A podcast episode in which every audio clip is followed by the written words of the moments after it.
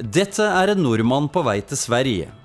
Ingen stor nyhet, kanske, men mitt uppdrag är intressant. För TV-kanalen Vision Sverige är på frammarsch och jag undrar vem de är, dessa nya dedikerade personer som ger allt för att Sverige genom TV ska få höra om Jesus. Det är vad en tidigare TV-chef på systerkanalen Vision Norge vill finna ut av. Så här kommer vi.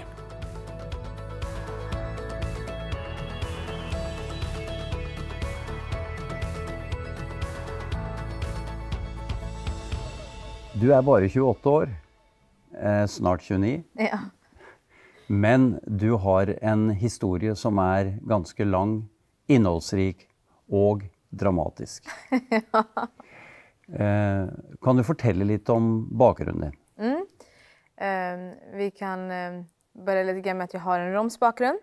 Eh, född och uppvuxen i Sverige eh, och liksom haft väldigt haft det väldigt bra, så här, barn, liksom, bra uppväxt och, och så vidare. Liksom, och så där. Men eh, eh, jag hade liksom, det skedde något i livet där jag liksom fick en, på något sätt en, en undran, en längtan efter Jesus för att se om han, om han fanns och så vidare.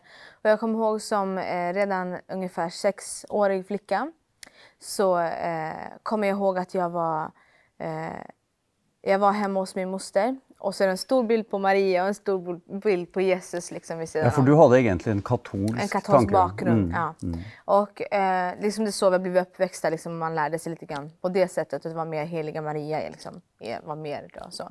Men så, eh, så kommer jag in i, alltså är jag där hemma hos min moster och eh, så ser jag bilden på Maria, gör inte något speciellt, men när jag ser på bilden med Jesus, och jag kommer ihåg det här sedan idag, jag tycker jag lite så här, jag kan ha minnen från när man var väldigt liten, men hur som helst så, eh, så ser jag bilden på Jesus och någonting sker med mig.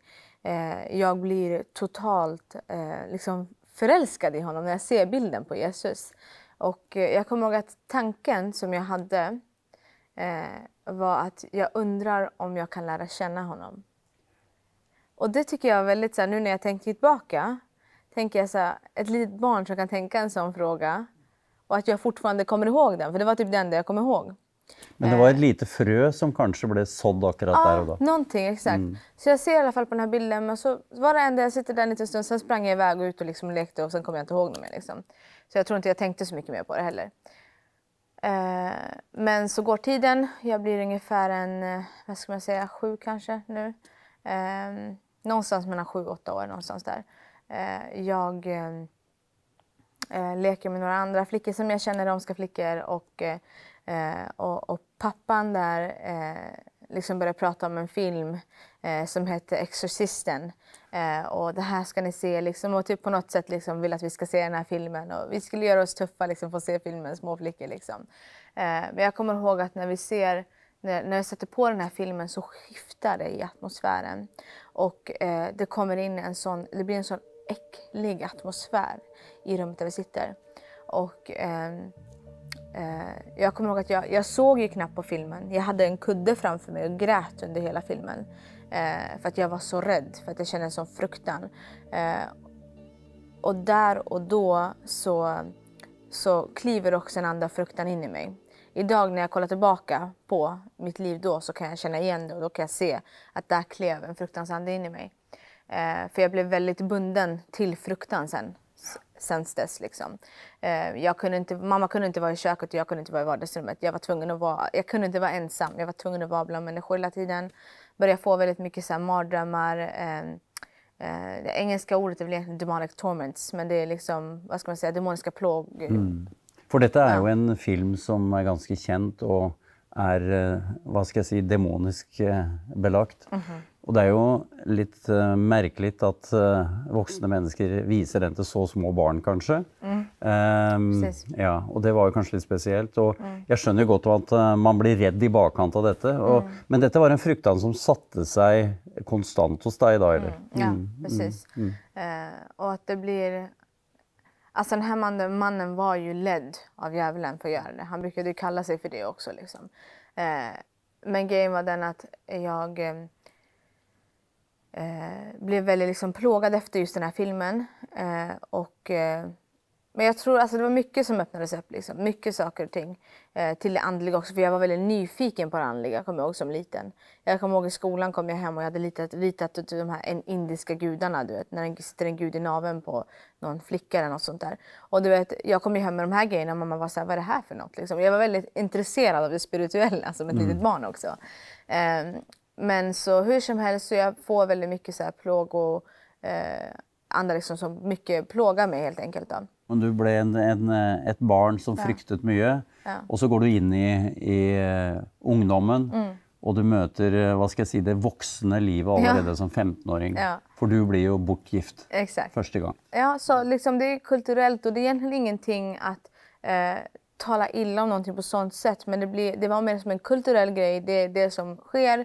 Nu är det inte längre så länge att det är så att de är så unga liksom. men, men, men när jag var 15 år i alla fall, blev bortgift Eh, och eh, för att göra långa historier korta egentligen så blir det att det, det funkade inte, det gick inte så bra eh, och de också ville inte ha mig. För jag, jag var inte som 15-åringar kanske som vi är lite mer vuxna, kan ta för sig. Kan jag, jag var väldigt så här, jag var, jag var väldigt mycket barn och jag klarade inte av det heller riktigt och så. Men sen så, eh, så jag blir, eh, de lämnar mig tillbaka liksom. De, de vill inte ha mig längre. Så att då blir jag fylld också med en skam. Eh, med att jag känner att jag dragit vanära av, över familjen. Att jag känner att jag inte klarade av den här uppgiften. Och jag känner mig bara så besviken och som är riktigt så här, du förlorare egentligen. Du vet. Eh, och ledsen och sårad och hela det här köret. Eh, och sen så men, eh, så det går en liten, ett litet tag där jag börjar arbeta, jag börjar göra lite grejer. Jag vill göra, försöka göra något med livet. Liksom. Kommer nästa familj. Alltså jag gör jättelånga historier korta för vi kan inte få med allting. Eh, och så, så blir du bortgift igen? Igen. Och den här gången så är det eh, den här familjen, mamman till den här familjen säger att Gud väcker henne eh, varje varje kväll typ för att jag ska gifta mig med hennes son eller något sånt där. Mm. Och eftersom att jag hade på något sätt en gudsfruktan. Eh, eftersom att det var, det var någonting i mig som drogs mot Gud fast jag inte kände honom. Och jag ville göra hans vilja. Liksom. Och hon, hon gråter och hela det här köret. Så jag, jag tror ju på henne. Liksom. Och jag tänkte, ja, men om, om Gud har sagt det här, och jag visste inte vet, att man kan höra själv Guds röst. Vet, om Gud skulle ha sagt det till dem skulle han sagt det till mig. Liksom. Jag visste ju inte om sådana där grejer. Du vet. Um, och jag, så jag liksom bara på en gång bara, um, bara men om, om, Gud har sagt det här då, då, då måste vi göra det här. Liksom. Uh, och så uh, så, eh, ja, så det här andra äktenskapet tar plats då. Eh, ingenting lagligt, ingenting liksom med papper eller någonting. Det är bara liksom en fest och så är det klart. Liksom. Och det var, gäller bägge, det gällde bägge äktenskapen? Bägge, ja, bägge delarna ja. Mm. Mm. Men den här, eh, det blir väldigt liksom, man blir väldigt illa behandlad och massa saker och ting som sker under den här processen.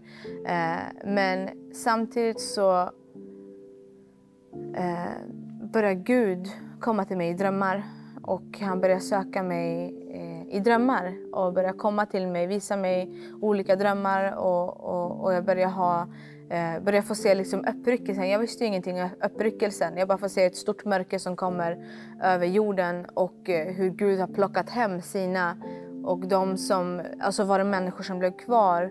Och du vet bara den, alltså den blicken i människor som de hade. Alltså bara man såg att själen bara var helt borta. Liksom. Det, var, det var så hemskt. Du vet. Men du uh, mötte Gud eller Jesus på en helt speciell mm, måte. Mm. Uh, den må du berätta om. Ja, absolut. Uh, så att jag, men i den här drömmen när jag ser den här uppryckelsen så hör jag Guds, Guds stämma.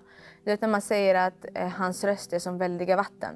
Jag har aldrig hört den som så igen, alltså efter det, eller tidigare. och jag hör hans stämma och han säger till mig, detta kommer att ske. Men du kan vända om till mig nu och komma till mig. Eh, och någonting skedde med mig där och då. Eh, så att jag började liksom så här, öppna upp mig för det på något sätt. Men sen plus att mamma också. Eh, för här kommer vi in på den här upplevelsen som jag fick sen efteråt. Mamma skulle inte levt idag. Hon skulle ha, alltså hon hade massa olika sjukdomar. Hon hade åtta olika mediciner för sin astma. Hon hade en sjukdom som heter KOL. Hon hade massa, massa olika sjukdomar i alla fall. Hennes lungor funkade bara 40 eller 50 procent. Du vet, verkligen. Sista doktorn säger till henne, gå hem och var med din familj för du har inte lång tid kvar att leva. Mm. Eh, och eh, så är det en vän till familjen, en bekant som säger, ja men vet du vad, det kommer vara ett, en, en helande konferens, kom med liksom. Eh, så tar hon med min mamma och min lillebror. Eh, kommer dit, kvinnan som predikar får ett kunskapens ord. Och hon säger det att eh, det finns en kvinna här som har de här, de här sjukdomarna, alla min mammas sjukdomar. Eh, mamma går inte, hon säger kom fram, jag upplever att Gud ska hela dig. Hon går inte fram för mamma blir rädd för hon ser folk som faller i anden och så vidare. Hon, vi känner inte till sånt där liksom. Eh, och eh, en annan kvinna går fram, de ber för henne. Eh, hon säger det är inte du, det är någon annan. Eh, fortsätter in i predikan ungefär 20 minuter. Sen kommer hon fram till mammas rad. Sen kunde jag uppleva att du kom fram. Eh, plocka för fram mamma, be för mamma. Mamma säger, hon beskriver det som att Guds kraft gick igenom henne.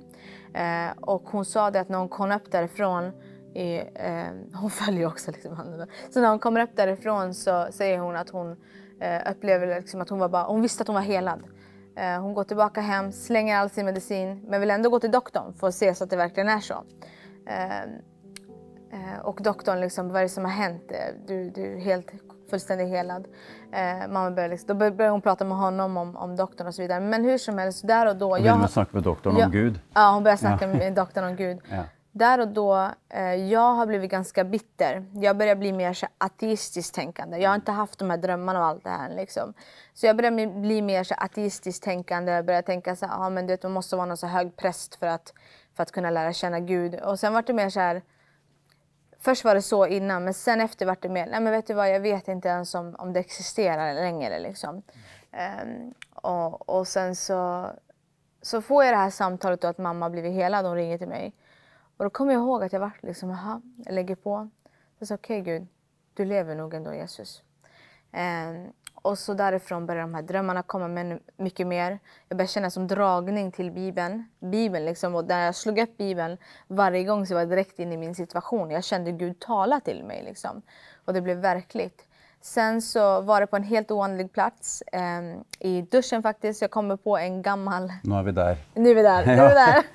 ja, bra. Jag kommer på en, en, en, en gammal lovsång som var på eh, våra språk. Då. Och... Eh, jag kunde inte den så jättebra men den bara kom upp så jag började så sjunga på den och alltså inom bara några sekunder så kommer ett sånt starkt ljus in i toaletten och det har som ett vitt sken i sig. Och jag kommer ihåg att jag måste hålla för mina ögon för att jag känner att liksom, jag blir blind. Liksom. Eh, och, eh, och samtidigt så bara kommer man ner på marken och man böjer sina knän för att du vet att... Det var så påtagligt. Ja, och jag, det var också samtidigt som en helig eh, gudsfruktan, du vet, som en bävan. För att, du vet när Jesus kommer in i rummet så vet du att det är Jesus. Han behöver inte presentera sig. Han behöver inte säga att, eh, alltså, du bara vet att det är Jesus. Du, vet, du kommer veta att det inte är Mohammed eller Buddha. Du kommer veta att det är Jesus som kliver in i rummet. Och eh, så, då, då, så när jag ser då liksom, och det blivit, ljuset har blivit dämpat lite grann så ser jag hur det är tre änglar från midjan ner. Och de står på någonting som, jag kunde inte riktigt beskriva det, men de stod på någonting som var liksom som guldmoln typ. Och de håller, som tre, de håller varsin trumpet, liksom som basun, vita basuner i händerna. Eh, och eh, när jag stänger ögonen så eh, får jag se liksom Jesu rygg. Jag får se det när de har piskat honom. Och jag får se hans rygg och hur han har bara blivit så sönderpiskad. Att det är så mycket blod runt omkring på hela platsen, på hela liksom alltihopa. Det är till och med rebenen kan man se för att det har gått upp liksom. Så mycket hade han blivit piskad. Eh, och han förblöder ju där liksom. Eh, så Jesus förblöder och man ser, och det som verkligen grep tag i mig där och då var att han inte hade någon styrka kvar. Det fanns ingen kraft kvar i Jesus. Jag såg att han, alltså där och då, så han var, han var döende liksom. Och han kunde dött där och då för oss liksom. Eh, men så, så sker någonting. Den helige Ande visar mig, alltså den här mannen är oskyldig. Den här mannen är Gud som kommit ner och är oskyldig. Men så sker någonting som jag aldrig har fått höra. Och jag säger att det här var för dig. Det här var för dina synder som Jesus fick lida det här. Och då blev det en förändring totalt i ditt liv? Det blev alltså en sån... Jag bara, jag bara grät vet, i där och duschen. Så mm. bara, det enda jag bara gjorde var grät. Allt det här för mig Jesus, allt det här för mig Jesus. Och det var det enda jag kunde, jag kunde säga där och då. Och någonting började ske i mig, mycket fler sådana gudsmöten, mycket fler sådana drömmar. Eh, blev andedöpt i drömmar och mycket sådana saker som började ta plats i mitt liv. Gud började märka mig helt enkelt. Men samtidigt hade du en väldigt dramatisk kamp mellan det goda och det onda. Absolut. Fram till denna dag. Mm. Du, kunde ju, du har ju fortalt att du, till mig då, att Mm. du, du kunde se ormar som bara kom upp över kroppen. Mm. Ja. Kan du säga kort lite om vad det Absolut. innebar? absolut. Eh, jag var väldigt liksom som när de här gudsmötena liksom började öka och Gud började söka mig. Men då ökade också väldigt de så här demoniska attackerna över mitt liv också. Eh, jag blev eh, väldigt, liksom i mina drömmar så kunde jag bli väldigt liksom attackerad. Fiender kunde komma till mig mycket i drömmarna också. Eh, jag såg demoner komma upp till mig liksom personligen Eh, och ville ta mitt liv. Och jag såg ormar liksom som la sig runt omkring min kropp som ville kväva ur livet ur mig. Jag såg ehm, Eh, det var liksom som, jag kommer ihåg flera gånger så var det som ett hav med svarta små ormar liksom som ville komma över mig. Du vet, och, och, och jag kommer ihåg att det var specifikt en gång där som jag, jag ställde ju mig upp, liksom, man får ju panik och skriker mitt i nätterna och du vet, väldigt plågad. Eh, så, så ställde jag mig upp där och så, och så kommer jag ihåg att jag såg en bibel och jag bara kände att jag ska ta den. Vet, så jag bara ska läsa någonting ut högt ifrån den. Så jag läser högt if- utifrån bibeln och inom 30 sekunder så försvinner alla ormar och allt demoniskt liksom, som var där i närvaron. Jag hade inte sovit gott på kanske vad ska man säga, två år. Eh, Jag hade inte sovit riktigt ordentligt för att det hade varit så liksom, intensivt med alla de här demoniska eh, attackerna och, och sånt över mitt liv. Då. Men efter att du mötte Jesus på, Mm. På toalettet eller på badet, Ja, så begynte du också att tala i tunga och bli fylld av den helige Ande. ja. Det också kom på natterstid. Mm, Hur reagerade omgivelserna? Eh, det, jag berättade inte om sådana här saker. Jag tror att de tyckte att jag var lite knäpp ändå. Du vet, så mycket alla så demoniska saker, skriker mitt i natten och väldigt rädd du vet, och ser massa demoner och du vet, sådana här grejer. Eh, så att jag berättade aldrig något av det som pågick. Inte den här upplevelsen med änglar eller någonting. Jag berättade aldrig något om sådana här grejer, vad som pågick med mitt liv. Eh, men att eh, jag, jag blev ju andedöpt då i drömmen. Jag kommer ihåg att jag drömde om att jag, jag prisade Gud liksom, i drömmen. Och jag såg guld kom ut ur min mun och det sköts upp mot himlen. Och så, ehm, och så vaknade jag upp av att jag eh, liksom talar i tungor. Och jag liksom vaknar upp så här på en gång och så bara hör jag ju babblar så här, så bara whoop, blir jag rädd typ så och kollar runt så att ingen hör mig. Jag tänker så här, vad är det som händer nu? Eh, men sen därifrån så började jag typ att jag började liksom så här, tala mer och mer liksom, i tungor. Och så jag blev andedöpt där. Eh, Ja, sterkt da. Mange mener jo det at du må døpes i vann før man liksom får den åndelige dåpen, men, Mm. Ja. men det er ikke tilfellet. Det er Nei. ikke noen regel for det. absolut, det Nej. finns inga regler. för det. Men så tenkte jeg på dette med at um, etter hvert så, så skjønner jo du at du må ut av det forholdet du har, Mm. og du må begynne en ny vei med Kristus. Eh, fordi at du havner jo på bibelskole etter hvert her Ja. Mm. i Uppsala. Eh, fortell litt om det.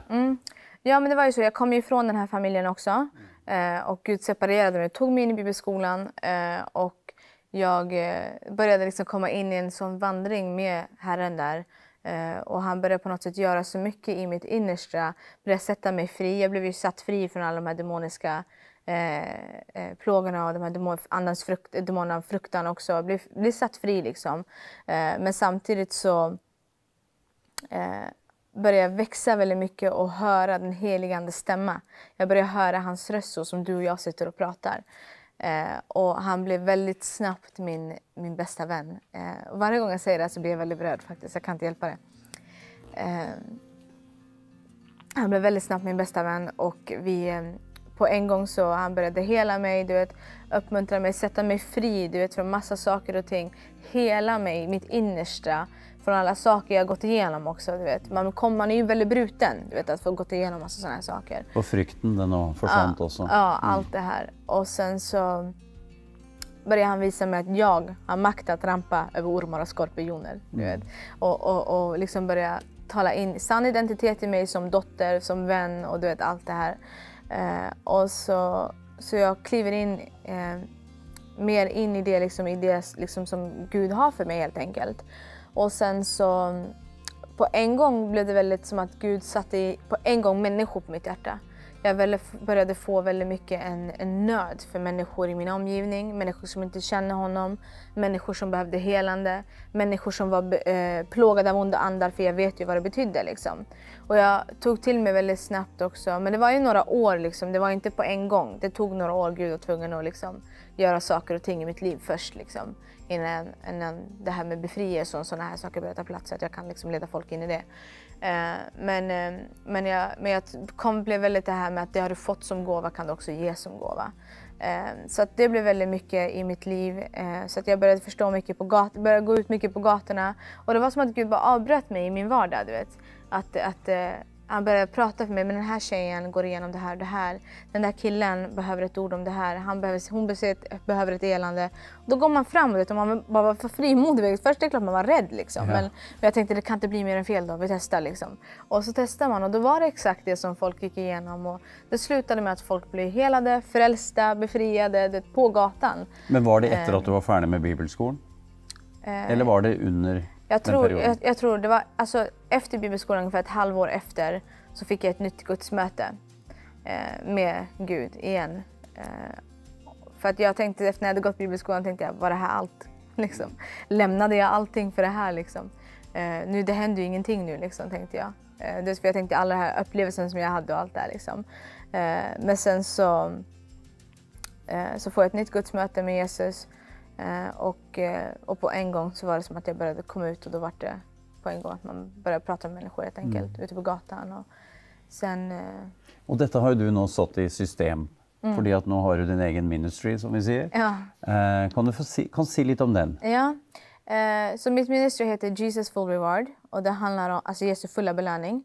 Eh, ja, det handlar om att jag bara vill vara den här, en person som, och det var något som jag sa till honom redan från början, att vara en person som ska få Jesus, allt det han betalade på korset, allt det han gav på korset, eh, det pris han betalar för människors helande, för människors frälsning, för människors befrielse, för människor som ska få liksom bara flöda ut i sina gåvor, för all lovsång som ska komma upp till honom. Eh, jag vill vara en person som bara drar in vet, den här belöningen som han betalade priset för. Liksom. Eh, och, så det är det egentligen he, hela ministeriet egentligen går ut på. Det, är väldigt, det finns ingen så här, en specifik grej. Det är egentligen alla de här sakerna som jag eh, nämnde om. Jag hade en vision också då om att, jag var ganska nyfrälst då. Jag såg människor som eh, lovprisade Gud. Det var en vision. De lovprisade Gud i, vad ska man säga, det var, så stor, det var som en stor kyrka. Men det var ändå liksom, det fanns inget slut du vet. Eller, eller början liksom. Eh, och det var olika stammar, olika folk. Alla var blandade. Det var inte liksom så här, eh, svenskarna på en grupp, och, vet, utan alla var blandade. Och det var sån vacker lovsång som jag aldrig har hört tidigare. Eh, och, och, och jag ser, och så kommer det upp som en, en, en, en vad ska man säga, ett citat, en line över det hela och det står eh, lovs, eh, worship in spirit and in truth, alltså tillbedjan i ande och sanning. Eh, och det är någonting som jag också bara, det, och det är inte bara lovsången utan det är det hela ditt liv. Det är eh, alltså allt, allt, hela ditt liv kan få vara en tillbedjan ande och sanning till honom. Um, Men du lovsjunger, du leder också lovsång nu? Ja, ja. Som en del av din ministry? Ja, exakt. Ja. Uh, så att det är många platser, vet, ibland kan, jag, kan de bjuda in mig för att komma att uh, predika. Eller ibland så kan det vara som nu sist när jag, jag hade varit i Rumänien på två platser. Då var det första gången bad de mig komma in och predika, andra gången bad de mig komma in lovsång på, och leda lovsång på konferensen. Så att det, det är lite olika. Man bara gör det som behövs passas in där och då. Liksom. Men i tillägg till ministryn så har ju du också nu påtagit dig en uh, ny stor uppgave som programledare för TV Vision Sverige. Ja. Um, hur är det? Eh, alltså det är verkligen fantastiskt. När jag blev tillfrågad eh, om jag vill bli programledare på TV Vision Sverige så tänkte jag bara nej, det här kan inte jag göra. Jag vet inte hur man gör sånt här. Jag tycker inte om kameror och blir jätterädd liksom. Eh, och, så, eh, och så säger jag det till min kompis som jag har på andra linjen när jag pratar med henne. Som har precis frågat mig liksom och hon bor i England då. Och så sa hon så här, ja men vänta nu Kette, säger hon till mig. Eh, och så tittar hon i sin liksom, journal som hon skriver ner alla tilltal sa hon så här, exakt det här eh, datumet förra året så, eh, så, såg jag, så, så hade hon skrivit ner om att Gud har sagt till henne att börja be för mig för att eh, Gud kommer använda mig i tv och i medievärlden som programledare. Eh, och, eh, och då kände jag så här, vad, va? Vet, och hon hade glömt helt bort att säga det här till mig också. Och det var exakt samma datum, bara ett år senare.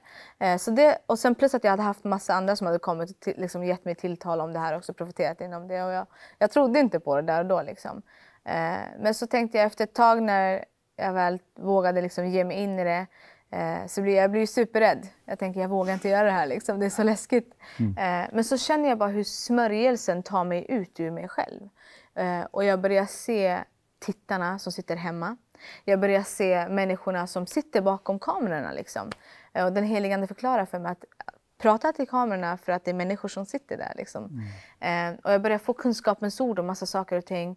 Och, och väldigt snabbt så la Gud ner en sån otrolig kärlek. Eh, alltså jag verkligen älskar eh, våra tittare som tittar eh, på TV Vision Sverige. Alltså jag älskar dem så mycket och man bara önskar att man så här, kan sitta och prata med dem allihopa och bara komma och prata med dem allihopa. Och jag blir så glad när de också kommer fram och hälsar. Du vet. Eh, men för, man har verkligen en sån, en sån nöd för, för Kristi kropp i Sverige eh, men också för bara att alla människor ska få komma ut i det som Gud har betalat för. Mm. Som jag nämnde inledningsvis så är du alltså 28, blir snart 29. Ja. Och så har du varit med på en resa som är eh, så lång och så dramatisk. Ja. Om du ser liksom tillbaka, eh, vad, vilken konklusion har du? Hur ser du på detta? Jag tänkte, du mötte Jesus på många måter då du var sex år gammal. Mm. Och du fick en demonisk, eller vad ska jag säga, dramatisk möte när du var sju eller åtta. Mm. Eh, ja, tror du att dessa två starka, eh, vad ska jag säga, motsättningarna eller eh, har, eh, har betytt något för din, eh, vad ska jag säga, utveckling? Mm, det tror jag absolut. Eh, och sen du vet, som jag sa precis innan, att det du fått som gåva kan du ge som gåva jag har ju väldigt nöd för dem som jag ser som är plågade av andemakter. Mm. Eh, så att liksom, och, det, och de vet ju, de andemakterna vet ju det också. Liksom. Det, det inte, man behöver inte ens gå efter det, utan det, det, det kommer till en. Liksom.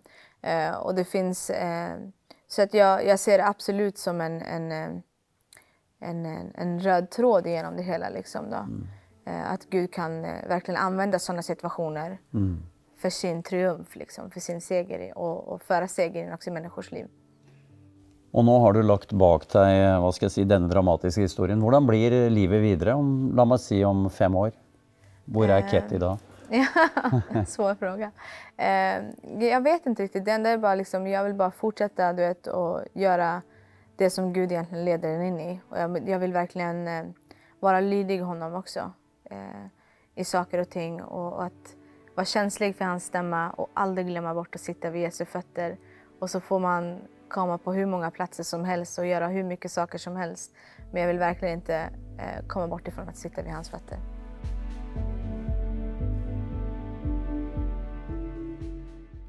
Ketty tillhör romanifolket och är svärt stolt av det. Hon är född och uppvuxen i Sverige och med katolsk bakgrund. Men i sexårsåldern såg hon ett bild av Jesus för första gången och glömde det aldrig. Hon har upplevt att bli tvangsgiftet två gånger.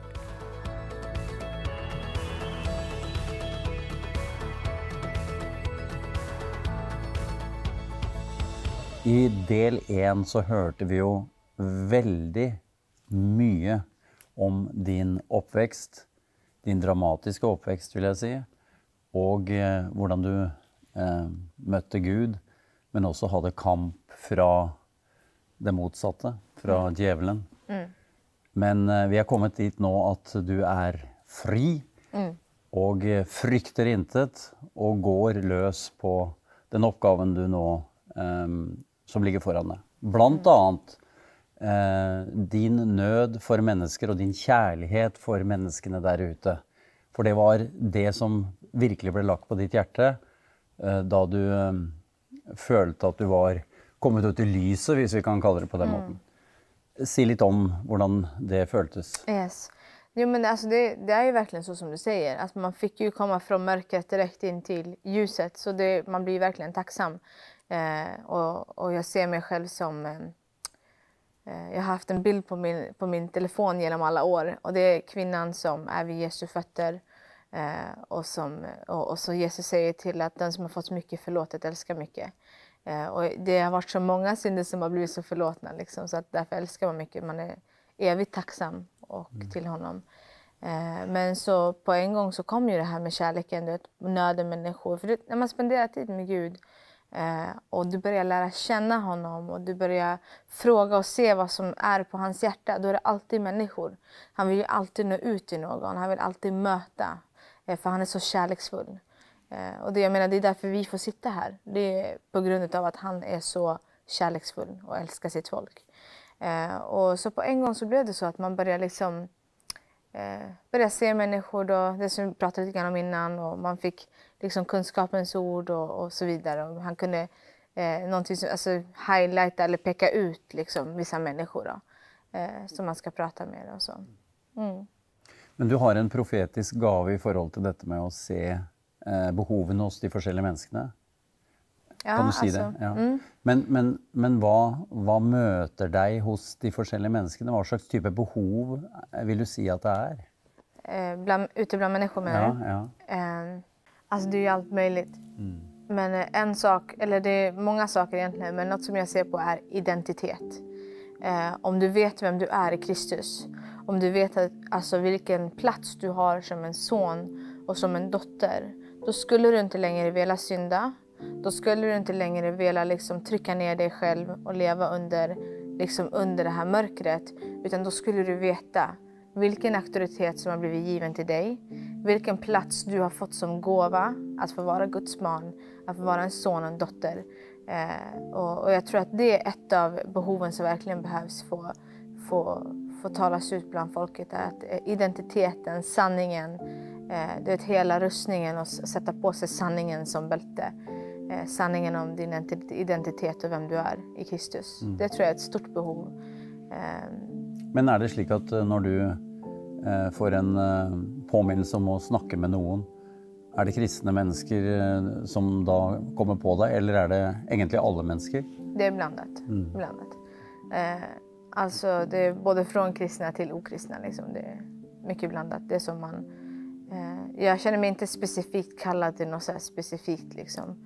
Eh, Men är det lätt att möta människor? Är det vilje till att, är det mycket vilje till att, till att snacka?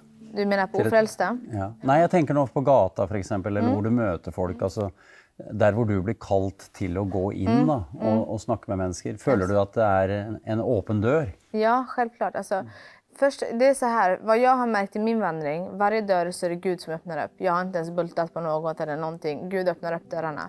Eh, och eh, när jag kliver in där, ibland kan det vara så här, vissa ser typ så här, men de tänker bara okej den här unga tjejen eller flickan eller vad man ska säga, unga tjejen, vad, hon, vad kan hon säga liksom? Vad, vad ska hon säga? Hon är för det första liksom ingen så här, folk tänker predikanter, eller liksom, de som ska predika Guds ord ska vara män eller du vet, och så vidare. Eh, och, men du vet den helige ande, han är så fin.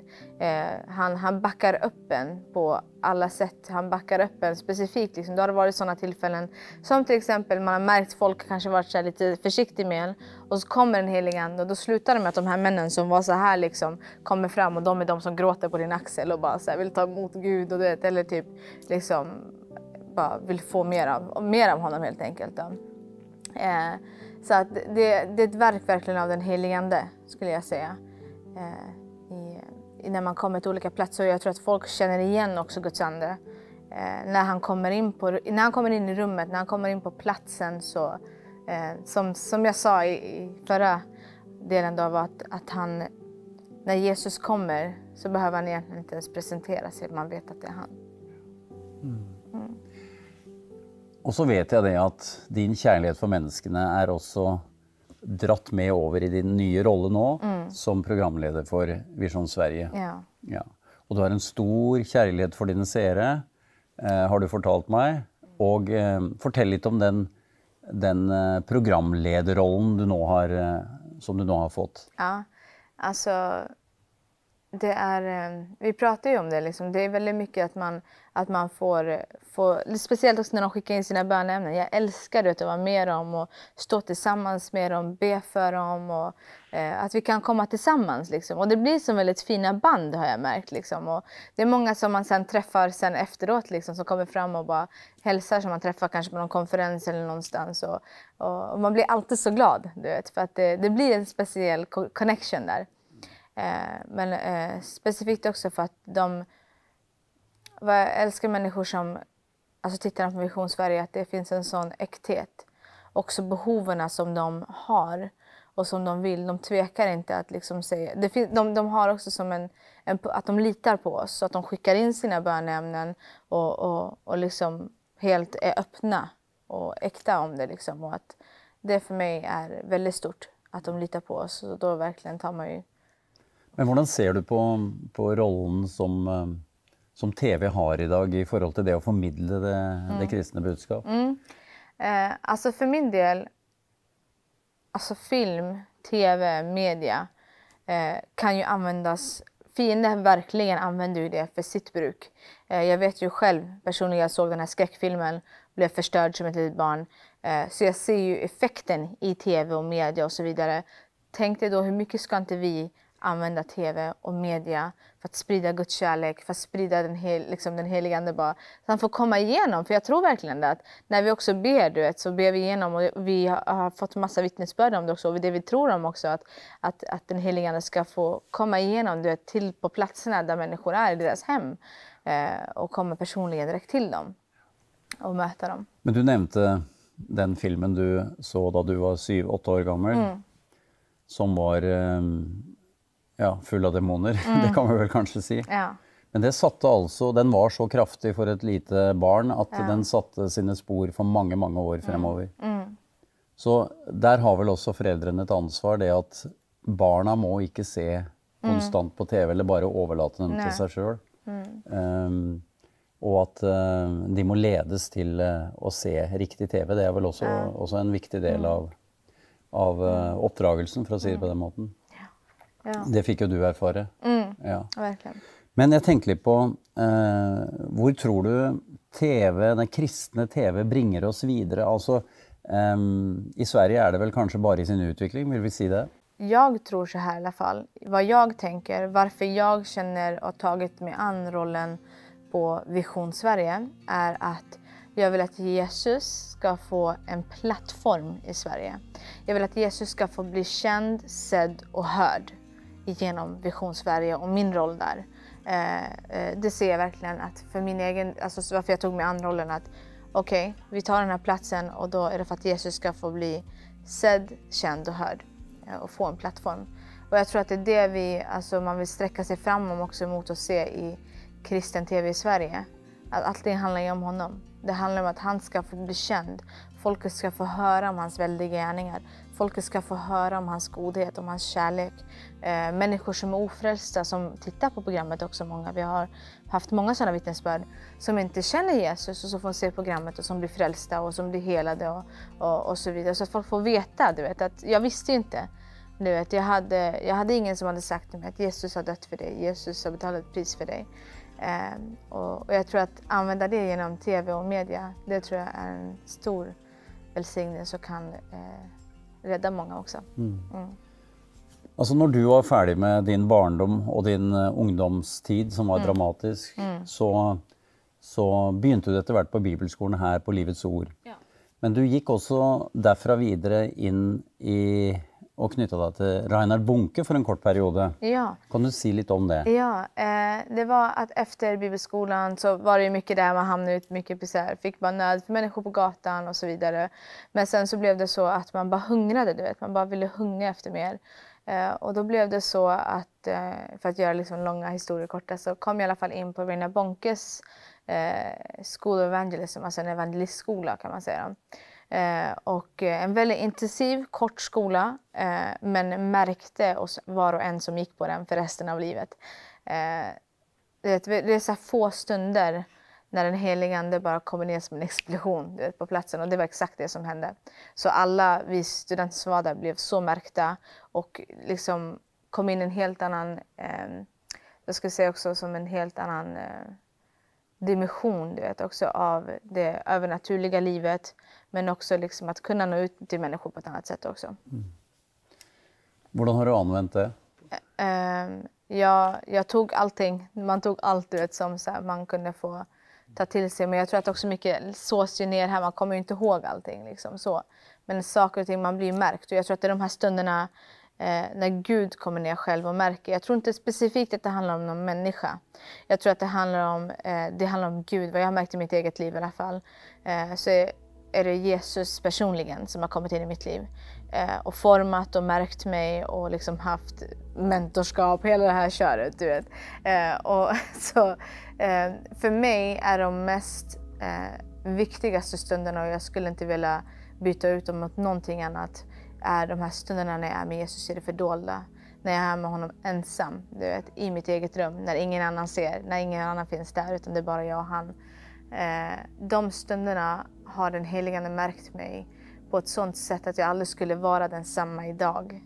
Som jag, som, som, liksom, jag kunde aldrig kunna vara den person jag är idag om jag inte haft de här stunderna med honom. Liksom. Eh, för att vet, jag har varit på många möten, många grejer, massa bra möten och jag tycker det är jättebra, konferenser och allt det det är super. Men ingenting har gått upp till vet, när jag stänger min dörr. Det är verkligen det här som, eh, vi, vi tar upp det i Matteus eh, 6 och, och 6. Nej, när du ber, gå in i din kammare och stäng din dörr. Be till din fader som är i det fördolda. Då ska din far som ser i det fördolda belöna dig. Eh, och jag tror, och det här handlar inte heller om att bara, åh, vad ska vi få för belöningar? Vad ska vi ha för massa belöningar nu när vi, när vi söker Gud i det, i det fördolda, liksom i ditt eget rum, så ska vi gå in där, nu ska vi söka honom, jag har hela den här listan du vet, som jag ska läsa upp och jag vill ha massa belöningar för. Vad jag upptäckte och vad jag upptäckt i mitt liv är att belöningen, när man går in och man söker honom och söker hans ansikte, belöningen är han själv. Belöningen är Gud själv. Det är honom själv. Eh, alltså förstår du vilken belöning vi får? Vilken belöning att vi får se den levande guden. Vi får, vi får ha en gemenskap med himmelens och jordens skapare. Vi får ha en, en, en vänskap, en bekantskap. Han vill, han vill prata, han vill komma, sitta, han vill umgås med oss. Och för mig det är någonting som jag aldrig kan gå över, eh, komma över och liksom jag eh, och det, det, alltså det, allting kommer hela tiden tillbaka för det för mig. Alltså det, kan spela, det spelar ingen roll hur många under och tecken, vilka platser jag får komma till och massa saker och ting som sker. Men det är ändå de här platserna jag kommer tillbaka, det är bara jag och Jesus vet, i mitt rum. De, eh... Så du kan säga att de största mötena du har haft med Gud, det är när du är alene med honom i ditt lönnkammer? definitivt. Mm. Absolut. Men det är ju någon som säger att jag kommunicerar med Gud hela tiden. Alltså mm. jag, han är min vän, han är mm. min uh, Ja, han är min försörjare, han är mm. liksom mitt allt. Så är det. Ehm, så du menar att vi ska inte lägga väck det, vi måste kommunicera fortsatt? Absolut. Mm. Jag pratar med Jesus hela tiden. Ja. När jag går, man pratar med honom, alltså är, han är min bästa vän, så jag pratar med honom hela tiden. Liksom. Och, och jag tror på alla de här sakerna, allt vad han är också. Men det ena utesluter inte det andra. Utan eh, det är bara, allting ska komma tillsammans. Liksom. Att vi pratar med honom ständigt, vi ber ständigt i bön eller tunga eller hur du vill be. Liksom, du vet. Eh, men att, ehm, att, eh, men att du vet, de här delarna uppmuntrar jag verkligen eh, människor till. att eh, Och vi har sett det gång på gång, det människor som har tagit sig till det också. Att när att gå in, sök honom i din ensamhet. För där kommer han sätta dig fri om det är saker och ting du har, du har svårt med. Han kommer att, eh, att uppmuntra dig han kommer visa dig vilken inriktning du ska göra. Är du förvirrad, du vet inte vilka steg du ska ta. Han vill verkligen vara där för att möta en och tala om för en. Det är det han vill göra. Liksom. Han, han vill vara nära, han vill vara vän med oss som han är. Hur börjar du dagen? Börjar du med bön? Eh, det är olika faktiskt. Jag, eh, mycket, jag ber mycket liksom i tunga och sånt där, men sen, samtidigt känner jag så att jag, mitt bönespråk är lovsång också. Eh, jag personligen, när jag är i min kammare så är eh, eh, mycket av mitt bönespråk är mycket sånger och sånt till, till Gud. Då. Men sen är det klart det är ord också, men ja. Fortell lite om lovsång. Alltså, lovsång är ju en intressant grej, mm. om du kan säga det på den måten. För att man snackar ju väldigt ofta om att um, det har varit en fin predikan. Mm. Uh, men lovsången famnar ju på många måter nesten halvparten av mötena. Men ingen snakker noe særlig om det. Nej. Eh, vad är lovsång? Ja, alltså det är så mycket man kan prata om det. Liksom det eh, så lovsången först och främst den är ju till för Gud. Det, det, det är till för honom, att ära honom, att, eh, för vem han är. För att det står att han tronar på vår lovsång. Eh, och att eh, det, det, det, behöver inte vara som att han har valt att det ska vara så. Det är att änglar tillber honom 24-7. Och att när vi tillber Gud och lovsjunger Gud så, så kommer vi tillsammans med detta. De äldste och alla änglar som tillber honom. Det står att, eh, att de äldste lägger ner sina kronor vid hans fötter. Kronan repres alltså representerar liksom hela vem du är, din, din, liksom your, din liksom är, eller vem du är, bara lägga ner allt vid hans fötter. Um, och jag tror att lovsång är en, en det är också en livsstil. Uh, vi pratade om det lite grann innan där om att tillbedjan i ande och sanning. Uh, alltså det är så mycket, lovsång, det, vi kan gå in så mycket på det för att det är alltså egentligen om vi kollar också när, var, när de sände ut dem i krig så sände de ut lovsångarna först. Eh, och det eh, gjorde så att det drabbade så det blev en förvirring i fiendens eh, armé så att de eh, tillintetgjorde varandra istället. Mm. Och eh, så vann, så alltså vann de liksom själva kriget utan svärd och utan någonting. Liksom. Eh, och jag, för min del så har det verkligen varit en, en resa nu också, bara att just det här med att få kliva in inför tronen, du vet, tillsammans med, med änglarna också, få kliva in inför tronen och tillbe Gud. Eh, det, jag tycker det är, det är en sån ära att man ens kan få göra det. Liksom. Mm. Men du synger ju, du synger ju väldigt mycket i, i, din, alltså i förbindelse med din predikan där du ja. är ute på, mm. i din ministry. Mm. Um, är det så att du uh, har lärt dig en massa sånger i, i förkant, så att du, du spelar på det? Men jag tänker lite på, hvis, hvis mennesker er litt nye på vägen, som vi säger, nyfrälsta, mm. mm. eh, hvordan skal de på många måter uh, få uttryckt sin lovsång? Mm. Alltså, personligen, alltså din eget, ditt eget hjärtas lovsång, det är den Gud vill höra. Det behöver inte vara de nyaste sångerna som har precis kommit ut. Jag, jag ska vara ärlig, jag, jag brukar kalla mig lite old soul, lite gammalmodig. Eh, att jag, jag lyssnar ju på alla gamla salmer. Jag älskar de här alla gamla Och store Gud och alla de här sångerna. Jag älskar de här gamla. Och det är de faktiskt jag känner typ att jag vill lovsjunga Gud med. Eh, sen är det klart finns det många av de nya också som man gillar att lovsjunga Gud med och så. Men, alltså, men sen personligen så eh, det är något som jag också uppmuntrar människor väldigt mycket med att sjunga sin egen sång till Herren. Eh, för att vi alla har en egen sång som vi bär på eh, till, till, till Herren. Liksom. Mm. Så. Så lovsång är ju egentligen det du säger, många olika uttryck då, men mm. det är hjärtat som, mm. Som ger, eh, ger sig ett uttryck. Ja. Det är det jag skulle säga. För att det, alltså, vi kan ju sjunga massa ord, men har vi inte hjärtat där, då blir det ändå inte så. När du reser runt eller när du är på möten i olika städer, är detta med lovsång, eh, vad ska jag säga, är det kommit längre än det kanske var i, i tidigare tider? Alltså, sätter man väldigt fokus på, på lovsång nu, följer du? Mm. Alltså, jag vet ju inte så jättemycket som sagt. Jag har, jag har ju inte varit kristen hela livet. Vet, och, så att jag, jag är ny i allting också själv. Eh, men att jag... Eh, vad jag ser är att när man, man ger plats för lovsång eh, och ger plats att verkligen lovsjunga Gud då ser jag också att Gud, eh, han, han, har ju sitt välbehag i det och han kommer ner på ett annat sätt har jag märkt. Um, mm. När du predikar, um, för du är ju då ute med din egen ministry, du kan säga lite om din ministry mm. och så kan du säga lite om hur du förbereder dig till att om du går specifikt efter eh, kapitlen i Bibeln, eller hur uttrycker du din egen predikan in till människor som tränger det? Ja, alltså, okej. Okay. Så att vad jag brukar göra som när jag eh, reser, mycket, har varit, mycket fokus har det varit nu bland eh, romska folket, eh, bland mitt folkslag i massa olika länder och se Gud göra så många otroliga saker och ting. Eh, men då, eh, för varje olika plats som man kommer till så är det inte säkert att just det budskapet som var för den förra församlingen är aktuellt för den församlingen eller för det här folkslaget. Eh, så att man måste ju be in och fråga den helige Ande. Det är väldigt viktigt för min del. Att jag liksom så här, för det är inte jag som ska gå dit och babbla och säga någonting. För det, är inte, det gör ingen skillnad. Liksom. Så att jag måste fråga vad vill han ha sagt? Vad vill han ska få ske på den här platsen? Eh, så att det är väldigt viktigt. Att jag, då, då tar jag en tid faktiskt på det och förbereder mig på så sätt. Och förbereder mig med honom och lyssnar in och så vidare. Och sen så, ja, då blir det det som jag upplevde den helige Ande tala till mig för de här platserna och så, och så vidare. Ja. Men jag tänker på din bakgrund som vi nu har snackat ganska mycket om. Då. Um, Hvordan bruker du den inn i, i, i møtene? Altså din egen livshistorie. Er det, er det noe du bruker ofte? Eh, ja, alltså, jag har ju romsk bakgrund och jag är väldigt stolt över det. Liksom. Eh, jag älskar mitt folkslag. Det är ett vackert folkslag, vackra människor, alltså snälla människor. Eh, fina människor med stora, goda hjärtan eh, och, och, som älskar familj och som älskar liksom, eh, människor. Liksom. Det, det, är någonting som ligger där. Så att jag, eh, men sen har jag sett i vissa delar så är det många som kanske är fångna och hålls tillbaka lite grann och inte så lite heller, men de kan hållas tillbaka ifrån kallet och allt det de ska göra för Gud.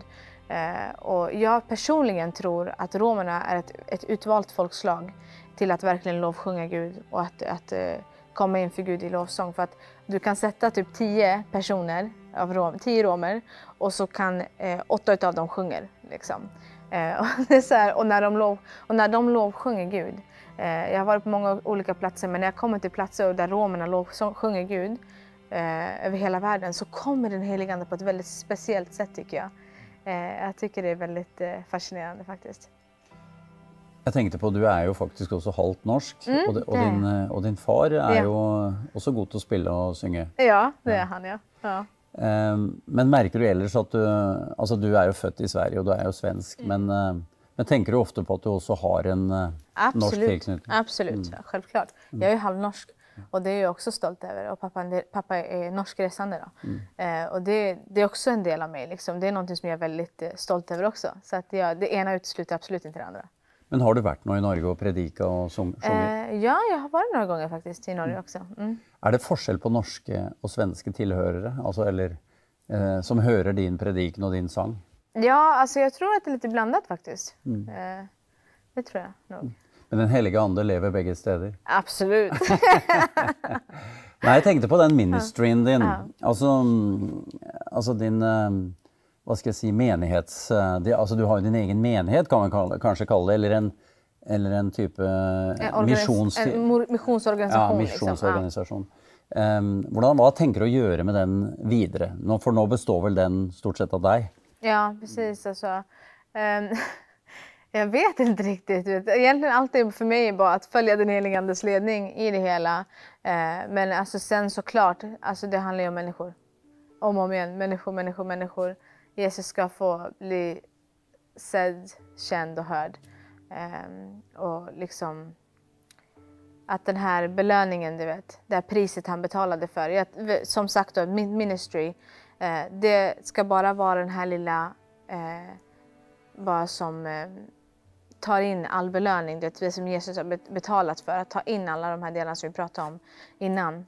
Att, eh, att folk ska, ska få det som, eh, som han faktiskt betalade för. Mm, det är hans. Så. All ära till Gud, är det någon ja. som plejer att avsluta? Ja. Ska vi avsluta med det? Det kan vi göra. tack ska du ha. Tack, tack själv.